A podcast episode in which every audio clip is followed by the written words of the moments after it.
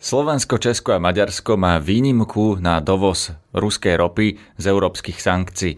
O tomto a hlavne o dôsledkoch tej výnimky, o argumentoch pre a proti budeme dnes diskutovať s pani Luciou Sabovou z Klimatickej koalície a s pani Dorotou Osvaldovou zo slovenskej pobočky Greenpeace. Dobrý deň. Dobrý deň, prajem. Dobrý deň, ďakujem za pozvání. Ráno nahlas. Ranný podcast z pravodajského portálu Aktuality.sk. Bývalý špeciálny prokurátor odsúdený, bývalý generálny prokurátor aj policajný prezident obžalovaný. Systém našich ľudí sa začal rúcať. Čítajte na Aktuality.sk, aké dôkazy majú v rukách vyšetrovatelia a komu všetkému hrozí dlhoročné väzenie. Počúvate podcast Ráno na hlas. Poďme na, najprv na tú výnimku. Čo hovoríte na to, že práve Slovensko spolu s Maďarskom a Českom si vybojovali tú výnimku z európskych sankcií a že teda ďalej môžeme nakupovať e, ruské energie, najmä ruskú ropu. E, napriek tomu, že Rusko vedie vojnu, e, tá výnimka má takú logiku, že práve tieto tri krajiny sú vnútrozemské a teda nevedia si dovážať energie po mori. Ste za alebo proti tomu, aby sme mali takúto výnimku? No mne hlavne príde zaujímavé spôsob, ako, ako sa vyjednávala tá výnimka, pretože keď si pozrieme, že sa to vlastne vymenilo ako také handlovanie priamo až za nejaké vyškrtnutie zo sankčného zoznamu nejakých ruských predstaviteľov, ako sa k tomu pristupuje. Pre mňa je frustrujúce, že pri takýchto vážnych témach sa, zač- sa vyjednáva aj na európskej úrovni v podstate ako na trhu. Um, tuto by sme naozaj mali pristupovať k tým riešeniam na základe nejakých dát, na, nejaká, na základe nejakých skutočností a nie vymieňať si ako keby nejaké takéto podmienky medzi sebou jednotlivé krajiny. Prepačte, pani Sabová, tu vám do toho hneď skočím, lebo tak to je politika, že sa niečo za niečo vymieňa, ale uh, iný argument uh, chcem, že čo by mali byť tie dáta, že koľko zaplatíme Rusom a koľko oni sú schopní zabiť Ukrajincov za tie peniaze alebo ovládnuť ukrajinského územia, alebo keď hovoríte o dátach, tak čo by mali byť tie dáta? Pre mňa by mali byť tie dáta naozaj reálnosť toho, ako vieme zabezpečiť dodávky ropy pre jednotlivé krajiny a ako vie navzájom si Európska únia v tomto aj pomôcť, pretože túto tá solidarita funguje a ako by sme to vedeli dosiahnuť. To sa tam aj dialo, jedno, jednoznačne ako keby v tých rozhovoroch zaznelo, že o, niektoré krajiny ako keby sú pripravené pomôcť týmto krajinám, ktorí nemajú napríklad prístup k moru, čiže tie, čo si dosiahli tie výnimky, v prípade, že o, im tie dodávky nejak ako zahaprujú, že tam nebude e, ten prísun, čiže tuto funguje tá solidarita. Ale pre mňa by to boli naozaj tie reálne dáta, koľko koho, čo, čoho vieme odkiaľ doviesť, čo, sú, čo je tá realita, e, kde si vieme navzájom pomôcť a ako to vieme vyriešiť. A keď teda nevieme, keď zistíme na to, že sa to naozaj nedá, tak v tom prípade si povedzme nejaké realistické možnosti, že ako, ako to funguje. Tak ale nepovedali si realistické možnosti e, v zmysle, že e, odstrihneme sa síce od ruských energií, ale ešte nie tento rok, lebo e, tak mi to povedal jeden zástupca vládnej koalície slovenskej včera, že lebo technické, technická nevyhnutnosť zatiaľ je dovážať ruské energie. Já bych se na to podívala vlastně z toho hlavního argumentu a to je to, že Platby za ropu a plyn představují velkou část ruského státního rozpočtu, až 63%. A Evropa v roce 2020 eh, nebo 2021 zaplatila za, ehm, právě za ropu a plyn 88 miliard eur, což je téměř 200 milionů eur denně. To znamená, jak my se můžeme uh, podívat uh, uh, našim sousedům do očí a říct, ano, my vás podporujeme, tady máte vojenský materiál, tady má, pomůžeme lidem prchajícím před válkou, ale z druhé strany tu válku takto financovat. Slovensko v roce 2020 zaplatil za plyn 1,32 miliard eur 85% z tohoto plynu pocházelo z Ruska, to znamená velká část těchto peněz šla právě do Ruska. Za ropu zaplatilo 1,6 miliardy eur. To jsou obrovské peníze, které právě jdou do válečné pokladnice panu Putinovi, který potom za to má um, prostředky na nákup vojenské techniky. Ale zároveň prezident Zelenský, prezident Ukrajiny, e, vyjadril pochopenie pre Slovensko, že nie sme schopní sa odstrihnúť okamžite. No tak to je moja hlavná otázka. Sme podľa vás, alebo nie sme schopní sa okamžite odstrihnúť od e, ruských energií? Když už nejsme okamžitě připraveni se odstřihnout od ruské energie, tak bych k tomu, k té výjimce z toho embarga, bych očekávala závazek vlády, že bude snižovat spotřebu ropy. A to je vlastně něco, co se neděje. My opravdu, nebo naše vláda očekává, že vyměníme jednu ropu, ruskou ropu, za nějakou jinou ropu, což samozřejmě není řešení tohoto problému, ale je to jeho, bych řekla, obcházení a protože ropa způsobuje klimatickou krizi, ať už pochází odkudkoliv, a taky není řešení to, že a vlastně my řekneme, že nechceme ruskou ropu, tak nám pošlete tu, co a, měla jít do Indie a Rusko pošle a, e, tu ropu do, a, e, místo toho do Indie. To znamená, není v pořádku to takhle obcházet. Rozumiem. Takže ten argument, prepáčte, nie je len klimatický, e, že ropa spôsobuje, alebo teda fosílne paliva spôsobujú klimatické problémy, ale vy ste teraz vlastne povedali, že keď si kúpime ropu od Saudov, alebo od Alžírska, alebo od kohokoľvek iného, ktorý ju e, e, vlastne vyváža, tak to bude znamenať, že ten, kto nedostane tú saudskú ropu, ako ste povedali, India si bude kupovať tú Rusku. A přesně tak. A proto je nutné, a snižovat tu naši spotřebu ropy a opravdu dělat konkrétní kroky, které nás povedou k snižování spotřeby fosilních paliv jako takových, které Rusko ve velké míře vyváží. To znamená, že uh, my musíme uh, snižovat naši spotřebu ropy, snižovat naši spotřebu plynu. Jedině tak budeme snižovat i cenu ropy, která vlastně povede k tomu, že Rusko nebude mít opravdu tolik peněz. I kdyby tu ropu prodalo do Číny, i kdyby ji prodalo do Indie, nebude mít za ten barel ropy tolik peněz. To, čo naznačujete, je vlastne aj to, že ak sa zníži dopyt po rope, tak sa zníži aj jej cena a tým sa znížia vlastne aj e, ceny na čerpacích staniciach a, a teda, ak by sme tie fosílne paliva nahradili do veľkej miery nejakými inými zdrojmi, tak by vlastně aj tak, by neboli také drahé? A nemůžeme říct, že uděláme jedno a bu, bude druhé, protože samozřejmě do toho tržního vztahu vstupují, vstupuje spoustu dalších faktorů. Ale ano, v současnosti vnímáme, že je zvýšená poptávka po ropě, té té nabídky není tolik a teď vidíme, že i země, které jsou daleko od eh, toho konfliktu, který se děje v Evropě, například v Americe, eh, prudce stoupá cena, eh, cena pohonných hmot, a, a, ale, a, ale vlastně ty fosilní společnosti nej, um, nechtějí ani zvýšit produkci, protože to by znamenalo snížení té ceny. A jim vyhovuje, když ta cena je vysoká, což vyhovuje Rusku, což vyhovuje všem zemím, které produkují tu ropu a všem firmám, které tu ropu dovážejí nebo zpracovávají.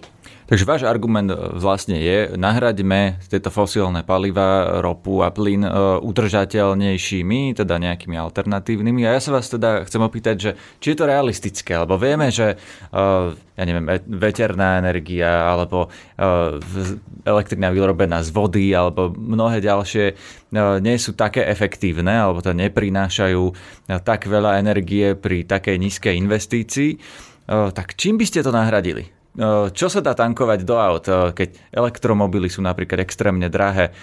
Dá sa to vôbec, lebo z pohľadu bežného lajka nie je úplne asi realistické zajtra vymeniť auto na naftu za elektromobil, keď ten elektromobil je trikrát drahší. Já bych v první řadě, řadě rada řekla, že vlastně obnovitelné zdroje energie jsou v současnosti i na trhu jedny z nejlevnějších zdrojů energie. A větrná energie je úplně nejlevnější, solární v současnosti konkuruje plynové špičce, což je ta nejlevnější z těch fosilních a vlastně energií. Plynové, plynové elektrárny, která je pouštěna pouze ve špičce. A to znamená, že obnovitelné zdroje jsou levné a, a, a jsou tady a jsou na trhu. Um, když chceme snižovat spotřebu například té ropy, tak Greenpeace v současnosti vydalo report, kde představujeme pět konkrétních kroků, jak snížit ve velmi krátkém časovém období spotřebu ruské ropy o 30% na úrovni Evropské unie. Mezi te, tyto kroky patří zákaz letů na krátké vzdálenosti, kde je alternativa vlaková, omezení služebních cest, protože spoustu z těch vlastně služebních cest se dá přesunout do online prostředí prostřednictvím Zoom platformy nebo dalších takových služeb. Potom druhá, druhý ten krok je zpřístupnění veřejné dopravy. A, a to je opravdu důležité, že veřejná doprava je jedna z nejméně e, emitujících způsobů dopravy, když vememe kilometr a osobu, ale my do té veřejné dopravy e, neinvestujeme. V současnosti naše vláda plánuje, e, plánuje skřesat jednu třetinu vlaku a spoustu lidí nemá ani uh, možnost uh, tu veřejnou dopravu využívat. Například já bydlím ve Vrakuni, v Bratislavě Vrakuni a musím chodit 20 minut na nejbližší uh, zastávku hromadné dopravy. To znamená, že jak budeme lidem klást takové překážky a nebudeme investovat do hromadné dopravy, to znamená, že lidé ji nebudou využívat. Takže velké investice tady do toho, potom přesun, uh, uh, přesun zboží z cest na železnice, omezení a zefektivnění jíst, protože vlastně většina cest, kterou my uh, děláme autem, tak jedeme sami, nebo maximálně uh, dva lidi. To znamená, že kdyby se nám podařilo dostat do toho jednoho auta více lidí, tak by to samozřejmě uh, bylo efektivní. No a potom zaměření se na cyklistickou a pěší infrastrukturu, protože vlastně velmi malé množství lidí využívá bicykel na dopravu například do práce. V Bratislavě to je jen, jenom 1,6% v porovnání s Dánskem to je 40%. To znamená, že kdybychom investovali do opravdu um, té uh, cyklistické infrastruktury, tak to uh, může hodně od, odbřemenit vlastně tu naši spotřebu ropy. Tu viem potvrdiť z vlastnej skúsenosti, že keď napríklad v Kodani je zápcha, tak je to zápcha bicyklov na semafore pre cyklistov, nie zápcha aut. Ale nadviažem a budem sa pýtať konkrétne, lebo vy ste teraz uh, spomenuli niekoľko riešení na úrovni Európskej únie a spomenuli ste, že teda dostaňme viac ľudí do jedného auta, keď už treba cestovať autom. Alebo ste spomenuli, že uh, zakážme lety na krátke vzdialenosti alebo obmedzme nejaké ďalšie lety, to chcete zakazovať na úrovni štátu, že štát by mal zakázať, alebo Európska únia by mala zakázať, že e, do Prahy alebo z Bratislavy do Košic e, nebudeš letieť, ale pôjdeš vlakom? Um, musíte se podívat na to, že letecká doprava má velmi velké zvýhodnění oproti dopravě vlakové. Um, Lebo je le... rychlejší například? Ne, no samozřejmě, že je rychlejší, ale zároveň je pohodlnější a často je levnější, protože za benzín, který se používá, nebo za palivo, které se používá v letecké dopravě, z toho se nemusí platit daně. Zatímco z železniční dopravy tam se e, daně platit musí. To znamená, je spoustu takových systémových změn, které há, hážou klacky pod nohy železniční dopravě a zvýhodňují umožňují tu znečišťující. A opravdu letecká doprava je znečišťující doprava. A v Rakousku e, cesta vlakem je 80krát úspornější než cesta letadlem. To znamená, pojďme investovat, aby e, to, co je levné, to, e, aby to, co je ekologické, bylo zároveň levné a pohodlné. Takže to znamená zvýšiť dane na letecký benzín a znížiť ceny dopravy po železnici napríklad? Teda, e, aby sme sa dostali k odpovedi na tú otázku, nie zakazovať, ale napríklad pracovať s tým daňovým zaťažením. Uh, my v Greenpeace přesně neříkáme, co by e, měly vlády e, dělat. Samozřejmě to je jedna, jedna z cest, jak by se s tímto problémem dalo pracovat. Keď sa začneme baviť o tých konkrétnych opatreniach, tak tam je vždycky veľa otázok, že čo všetko sa dá robiť. Vlastne ľudia si to nevedia úplne predstaviť, lebo my sa rozprávame o obrovskej zmene systému toho, ako fungujeme. A my si niekedy predstavujeme, že vlastne vymeníme ako keby jednu technológiu za inú, 100%, 100%, plyn nahradíme niečím iným, ropu nahradíme niečím iným, jedno auto vymeníme elek- za elektrické alebo vodíkové, teraz potom sa vodíkovi s elektrickými hadajú, ktorí sú lepší. A pravda je taká, že ono celý ten systém trošku ako keby treba preotočiť a hľadať ako keby iné spôsoby, ako fungovať. Čiže toto je nejakých niekoľko možností, ako my vieme aby sme konkretizovali to, že ako napríklad vieme znižovať to, ale my vieme, že musíme výraznejšie investovať do veľkovej dopravy. My je tu veľa spomíname a to je práve preto, že na Slovensku dlhodobo je zanedbávaná a my vidíme, že opäť znova po niekoľkých mesiacoch sa idú rušiť ďalšie vlaky, čiže my tu môžeme hovoriť ľuďom, že menej míňajte benzínu, hej, alebo menej choďte auto, koľko chceme, keď žijete v nejakej, nejakom regióne, kde chodí autobus dvakrát denne a vlak tam zrušili, no tak sa môžete na tom tak akurát zásmiať. Čiže áno, my potrebujeme systémové systémové zmeny na to, aby tí ľudia vlastne dokázali sa svojím spôsobom, ako my to vnímame, že uskromňovať, alebo inak využívať tú dopravu, inak fungovať v tom svete, aby sme znižovali tie, aj to používanie fosílnych palív aj na takéto ako keby individuálnej úrovni. A to, či sa to dá, to je veľmi dobrá otázka, ktorú ste položili, pretože my v skutočnosti nevieme, čo všetko presne ako máme urobiť na Slovensko na to, aby sme to, tieto zmeny dosiahli. Problém je, že my na Slovensku nemáme vypočítané, nemáme dané plány, nemáme vypočítané tie sektory, kde, čo, kedy a za koľko máme urobiť. My vieme tak približne, aké máme potenciály, úspor, energetickej transformácie. Vieme, aké máme nejaké základná dáta v priemysle, hej, v doprave. Ale my nemáme vyratané, že tie miliardy, ktoré budú plínuť z Európskej únie, kam je ich lepšie investovať? Do tohto sektoru teraz? Toto nám prinesie viacej lepší užitok.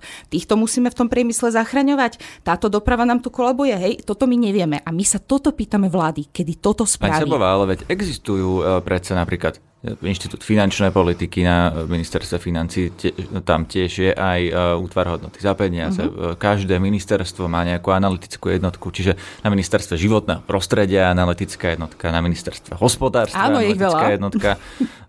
Vy máte prejedené všetkých dokumenty, že viete povedať zo 100% istotou, že oni toto nevypočítali? Áno, viem to. My máme dva základné dokumenty, ktoré hovoria o tom, ako budeme pre, pristupovať k tej transformácii. Jedno je Národno-energeticko-klimatický plán a druhá je nízkouhlíková stratégia. Obidva tieto strategické dokumenty, podľa ktorých máme pristupovať, o ktoré v sebe majú nejaké výpočty, sú zastaralé podľa starých cieľov a áno, mali by sa ako keby upgradenúť, updateovať, ale stále na to čakáme a stále to nevidíme. Hej, a Rozumiem. nenachádza sa v nich všetko. A to sú tie naozaj ako keby záväzné dokumenty, podľa ktorých sa postupuje. Áno, my to vieme, pretože my vieme, že my vieme odhadnúť použijem budovy. E, my máme veľké možnosti energetických úspor. Naozaj veľký potenciál na Slovensku. Áno, to je to zateplovanie a mnohé ďalšie, ale áno, tu by som vás rád máme... uh-huh. presmeroval z tohto, lebo toto je možno téma pre úradníkov, že čo by teda ešte úradníci mali dopočítať, ale poďme... To je aj pre tých politikov, pretože áno, oni samozrejme. často hovoria, čo sa dá a nedá, ale oni to nemajú podložené. Poďme na tému uh, skôr takú poslucháčskú, uh-huh. že čo sa vlastne dá na tej individuálnej úrovni. A tu ma to zaujíma v širokom tom kontexte, pretože boli všelijaké až také smiešné, uh, smiešné návody, že čo urobiť, že teda stlmím si radiátor e, o jeden stupeň, uh, aby som neminul toľko ruského mm-hmm. plynu, alebo budem menej svietiť. Uh, a moja otázka je, že či je toto zodpovedné vôbec hovoriť, či je to vôbec efektívne robiť, či to nie je len kvapka v mori a či by sme sa nad tým nemali zamyslieť nejakým úplne iným spôsobom. Možno budete prekvapení, ja tiež veľmi nemám rada, keď politici, ktorí vedia rozhodovať o systémových zmenách a pomôcť ľuďom, hovoria ľuďom, že ako si majú obliecť sveter a znižovať e, stupne na radiátoroch, ale faktom je, že my prekrujeme tie domácnosti a áno, aj to zníženie o 2 stupne nám vie pomôcť po, po, priniesť pomerne slušné zníženie využívania plynu. Čiže nie je to ako keby slepá cesta, a keď to ľudia dokážu u seba doma urobiť, že nežijú v podmienkach, kde už tak majú zle vykúrené, hej, a nejaké zlé podmienky, v ktorých žijú, tak ja to naozaj výrazne odporúčam, pretože to naozaj môže pomôcť. Ale samé o sebe to samozrejme nezachráni tú situáciu. My tie individuálne zmeny dokážeme robiť do nejakej miery, a bez ako keby tých systémových tam toho veľa neurobíme. My nevieme ovplyvniť zvyšných možno 90% alebo 85% tých vecí, ktoré tam vznikajú. To, čo je asi dôležité v našom politickom priestore je aj pochopenie a porozumenie ako keby obyvateľov, že v týchto ťažkých ako keby kritických situáciách, lebo to nie je bežná, toto, toto je krízový zase opäť raz stav, v ktorom sme, tak že tie opatrenia potrebujú aj tú podporu a potrebujeme to ako keby hľadať spolu aj v rámci možno našich bežných životov, skôr takých ako aj profesionálnych. No, to sa práve pýtam. Mhm. Máme menej tankovať e, alebo e, menej variť a jesť, menej svietiť a kúriť? E, v čom sa máme teda obmedziť, keď hovoríte, že to naozaj potrebuje pochopenie toho bežného človeka a zmeny v individuálnom živote každého? A, tak jak tady bylo řečeno, tak samozřejmě ta individuální změna je důležitá ale je to jenom jedna ruka a my ty ruce máme dvě a ta druhá by měla být ta systémová. To znamená, my potřebujeme, aby vláda v první řadě pomohla lidem, aby mohli snížit tu svoji spotřebu a pomohla jim přejít na ty obnovitelné zdroje energie. To znamená, že my potřebujeme, aby vláda masivně investovala do uh, zateplování uh, budov a pomohla lidem, aby přešli na s touhletou sníženou spotřebou přešli na obnovitelné zdroje energie, jako jsou teplná čerpadla, jako jsou solární kolektory, jako je geotermální energie. Vláda musí začít nacházet peníze, jak lidem pomoci. A ne tak, aby uh, ta, ta dotace na na, eh, na tu obnovu eh, budov nebo na ty tepelná čerpadla představovala jen nějakou malou částku. Protože na Slovensku žije opravdu mnoho lidí, kteří si tuto investici nemohou, nemohou dovolit. To znamená, že jak eh, poskytujeme dotace na tepelná čerpadla, které kryjí jenom 40 45% té, té investice. To znamená, že chudé lidi nebo nízko, uh, lidé s nízkým příjmem vylučujeme eh, z tohoto přechodu na, na obnovitelné zdroje. To znamená, že tito lidé, kteří již nyní mají uh, nějaké, třeba jsou ohroženi energetickou chudobou, tak je uvrháváme ještě do větší nejistoty, protože i, i URSO říká, vlastně Úřad pro regulaci světových odvětví říká, že ceny i plynu, i elektřiny budú ešte stoupať.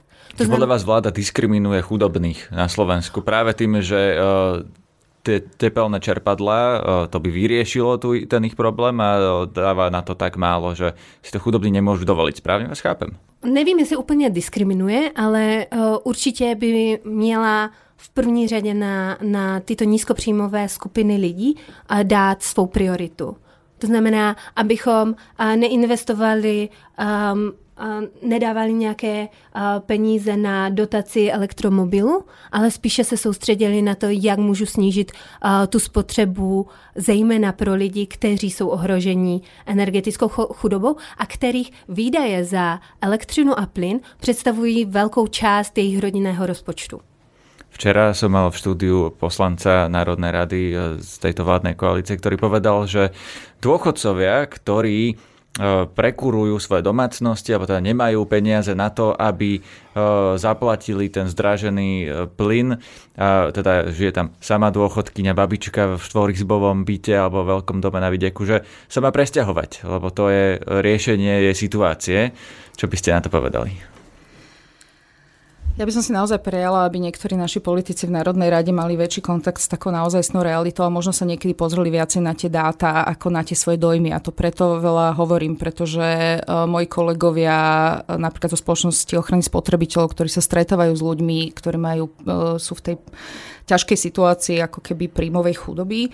Uh, toto je tak nerealistic, to sú tak nerealistické riešenia a predstavy a je to v zásade ukladanie zodpovednosti z tej zlej situácie na plecia tých ľudí, ktorí tým trpia, namiesto toho, aby sme sa pozreli na to, ako im vieme pomôcť. A my im naozaj vieme pomôcť, my sme, my možno nediskriminujeme, ale trošku sme na nich zabudli.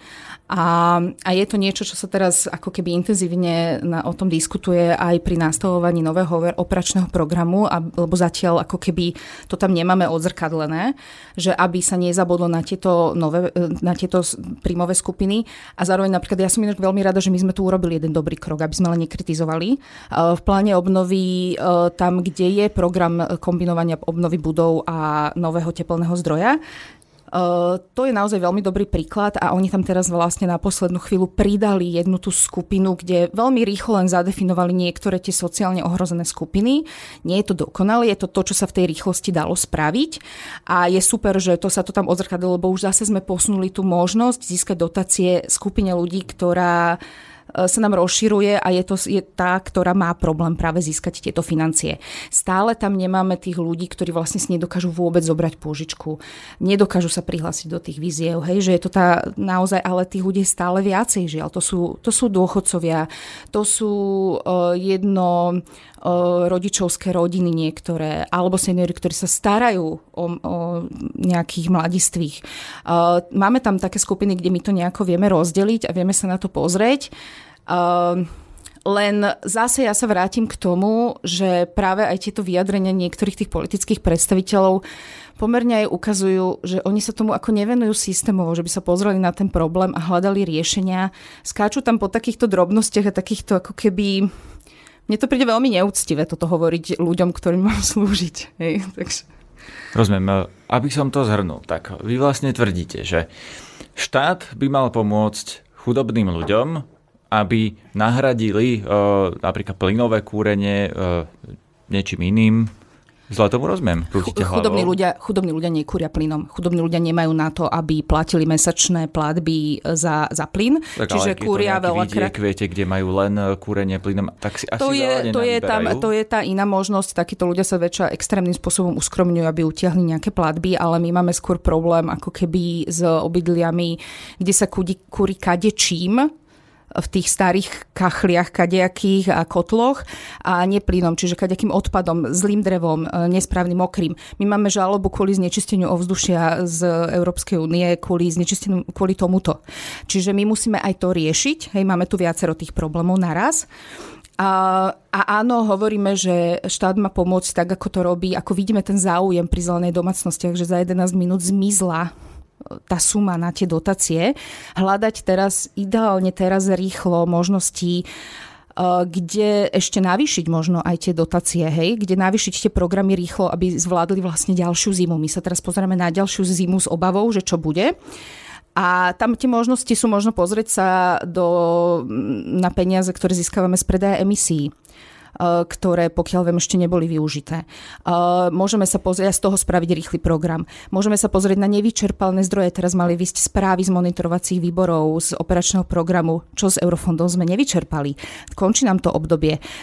Tá komisia by mohla byť naklonená toho, aby sme spravili nejaké rýchle zmeny, ktoré by smer, nasmerovali tie financie tam, kde ich vieme minúť takýmto spôsobom. Hej?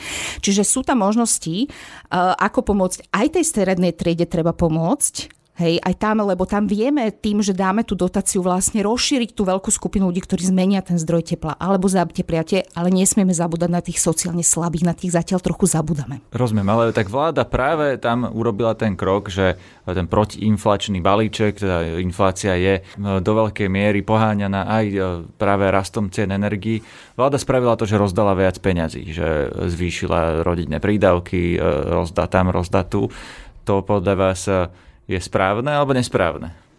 My se v první řadě musíme eh, dívat, jak ten problém řešit dlouhodobě. A to, že eh, nějaké rodině dáte 100 eur navíc a nevím, jak jí to pomůže z dlouhodobého hlediska. Vlastně my tak, ta, tímto způsobem dotujeme fosilní společnosti a dotujeme jejich zisky, protože vlastně potom lidé platí eh, těm společnostem, které Eh, které vlastně znečišťují a eh, způsobují klimatickou krizi, které způsobují další vlastně um, náklady. To znamená, že že my se musíme dívat na to, jak pomoci lidem s přechodem na, na energetickou uh, efektivitu a na, s přechodem na obnovitelné zdroje.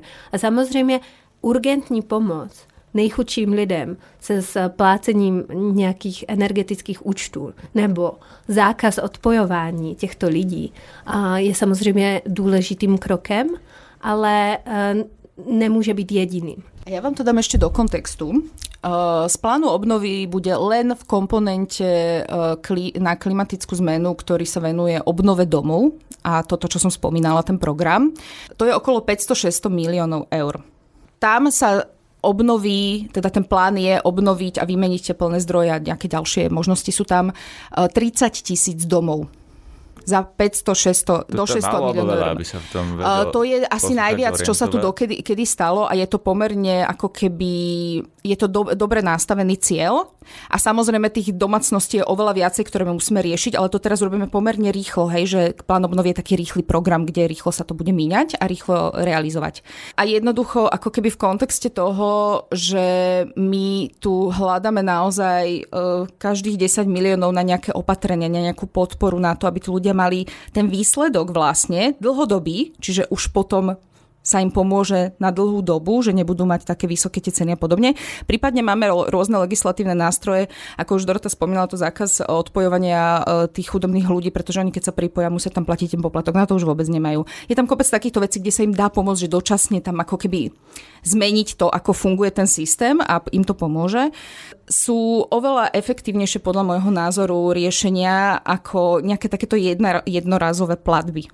Čo by mal spraviť štát, to už sme si povedali a opäť vás vrátim k tej otázke, čo by mal spraviť každý z nás a či vôbec niečo a či je to efektívne, či sa tým niečo dá dosiahnuť alebo je to kvapka v mori, lebo vy ste mi vlastne na túto otázku odpovedali tým, že uh, máme dve ruky, jedna je ten štát a druhá sú tí individuálni občania a zamerali ste sa v odpovedi na ten štát. Teraz sa poďme teda rozprávať o tom, úplne posledná otázka na konci tohto rozhovoru, že čo reálne a konkrétne môže dnes, zajtra, budúci týždeň spraviť každý mm-hmm. z nás preto, aby sme za prvé prestali financovať e, vojnu na Ukrajine, aby sme e, šetrili životné prostredie. Mm. Dobre. Uh, také tie najjednoduchšie veci, ktoré človek môže urobiť, je naozaj v tom zimnom období si znížiť tú teplotu na tých radiátorov. To sa nezdá, ale má to zmysel. Ano, teraz ideme do leta. A teraz ideme do leta. Ja by som povedala, že ľudia, ktorí majú tú možnosť alebo uh, majú tie financie, aby si pripravili projekty na väčšie zaizolovanie, väčšiu obnovu svojich obydlí, tí, ktorí to vedia, aby znížili tú energetickú náročnosť na tú ďalšiu zimu. Takže zateplovanie? Nie len zateplovanie, výmena okien, strechy, podlahy, je to oveľa viacej. Ľudia sa veľakrát zamerajú iba na to zateplovanie, ale ano, je toho to viac. tiež niečo, čo neviete mm-hmm. urobiť zajtra alebo na budúci týždeň. Ale niektoré veci viete, viete si to naplánovať. Ako keby ja, ja mať e, bývať vo vlastnom dome, tak presne toto riešim už vlastne niekoľko mesiacov, že ako spraviť projekt, aby som v zime nemínala toľko energii.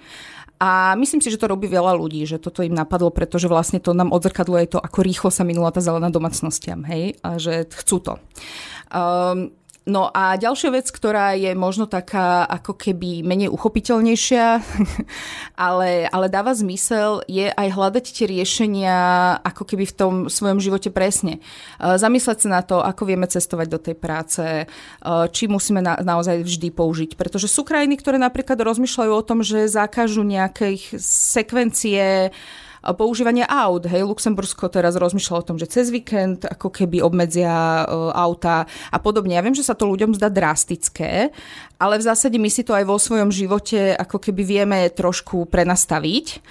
A, a rovnako pre mňa je, ja si myslím, že keď chceme ako keby zvládnuť tieto problémy z dlhodobého hľadiska, aj klimatickú krízu, tak my budeme musieť nájsť aj spôsoby, ako tá spolupráca bude musieť fungovať medzi sektormi vlastne na všetkých úrovniach. Čiže na, v regiónoch, vo svojich obciach, hľadať tie možnosti, ako vo svojej firme, kde pracujeme, vieme upraviť možno nejaké také tie interné politiky tak, aby sme znižovali tie emisie v rámci spoločnosti. Ako to vieme urobiť vo svojej obci? Je to niekedy také, že nie je toto konkrétne, lebo všade je to niečo iné, ale aj takéto bežné rozmýšľanie človeka vo svojom prostredí, v ktorom žije, kde pracuje, tam to vieme začať štartovať zo spodu. No to sa vás práve pýtam a skúste to konkretizovať. Mm-hmm. Čo teda má zmysel? Čo má zmysel? Lebo e, keď ja neviem, ľudia si povedia, že začneme recyklovať, tak e, to je e, by som povedal, kvapka v mori a nesúvisí to priamo s tou, eh, povedal by som, eh, s energiami z Ruska alebo s emisiami. Ale uh, to je argument, ktorý uh, často hovorí slovinský filozof Slavoj Žižek, ktorý hovorí, že tým potom prenášame zodpovednosť na tých ľudí, ktorí uh, si ten svoj plastový pohár teda zrecyklujú a majú pocit, že tým už som na dnes vybavený, už som spravil dosť pre životné prostredie a ono je to v podstate taká maličkosť oproti tomu, že čo tu robí priemysel alebo čo znečistujú veľké korporácie, čo by mal robiť štát.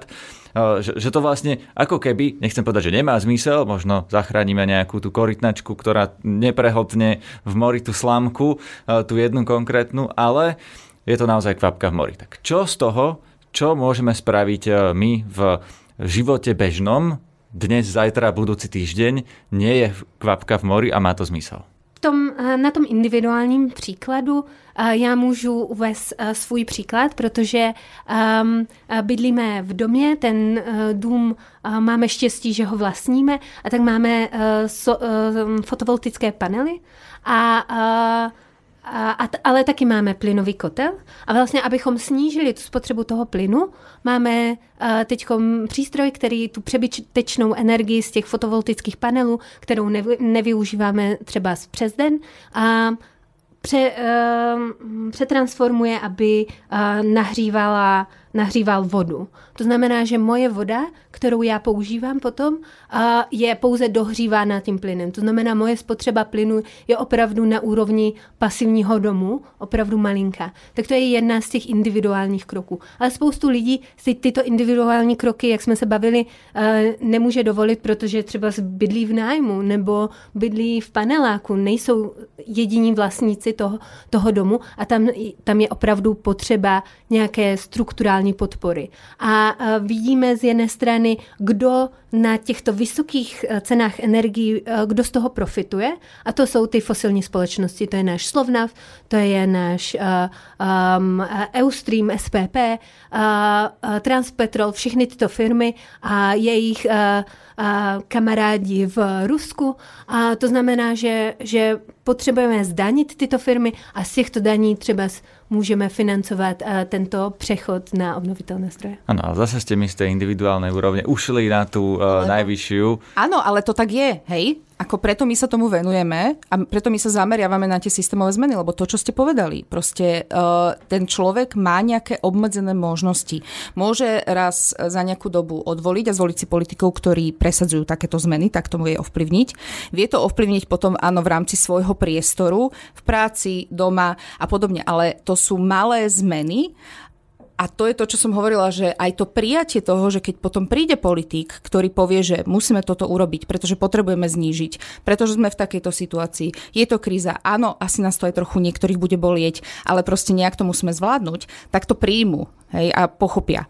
A čiže tá, tá individuálna možnosť, že či vy budete Áno, jasné, že treba separovať viacej, sme pozadu ako Slovensko, však každá tá kvápka niekedy už v tejto situácii je dôležitá, ale v realite tých krokov, ako okrem toho, že si znížite to vykurovanie v zime a že si nejakým spôsobom znížite energie v dome teraz v lete, alebo vymeníte ten zdroj nie za plynový, ale za nejaký iný, uh, udržateľný, nemáte ich až tak veľa takýchto drobných, alebo že obmedzíte tú cestu auto a poviete si, tu ideme teraz uh, v MHD, alebo pôjdeme na výlet vlákom, alebo ja neviem, ak vám ho nezrušia, uh, tak, uh, tak tých nie je naozaj až tak veľa, na ktoré sa oplatí sústrediť. Na to sa práve pýtam, to mi vlastne celý čas hovoríte, ale postavím to ešte inak a tým to už úplne ukončíme, že videl som teraz Instagramerku alebo influencerku na Instagrame, ktorá predala auto a kúpila si elektrický bicykel bicykel. Má toto zmysel, alebo je to naozaj e, tak, ako ste povedali, že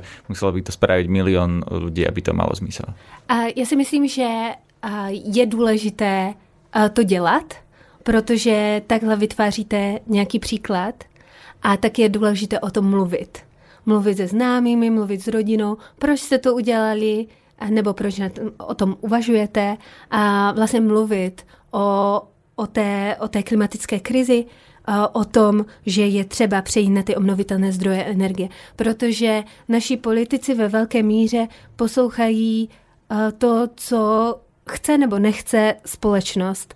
A jak my dáme najevo, že podporujeme tuto, tento přechod na, na obnovitelné zdroje. To znamená, že vlastně i politici budou poslouchat. To znamená, kromě těch individuálních změn, o kterých jsme tady mluvili, kromě těch systémových, které vlastně potřebujeme, máme ještě ten náš občanský hlas, který můžeme vyjádřit jak ve volbách, tak e, v podpoře nějakých um, zelených uh, hnutí nebo uh, právě v podpoře uh, nějakého, ve, nějaké veřejné debaty o, o tom tématu. Ďakujem veľmi pekne. To bola Lucia Sabová z Klimatickej koalície a Dorota Osvaldová z Greenpeace. Všetky podcasty z pravodajského portálu Aktuality.sk nájdete na Spotify a v ďalších podcastových aplikáciách.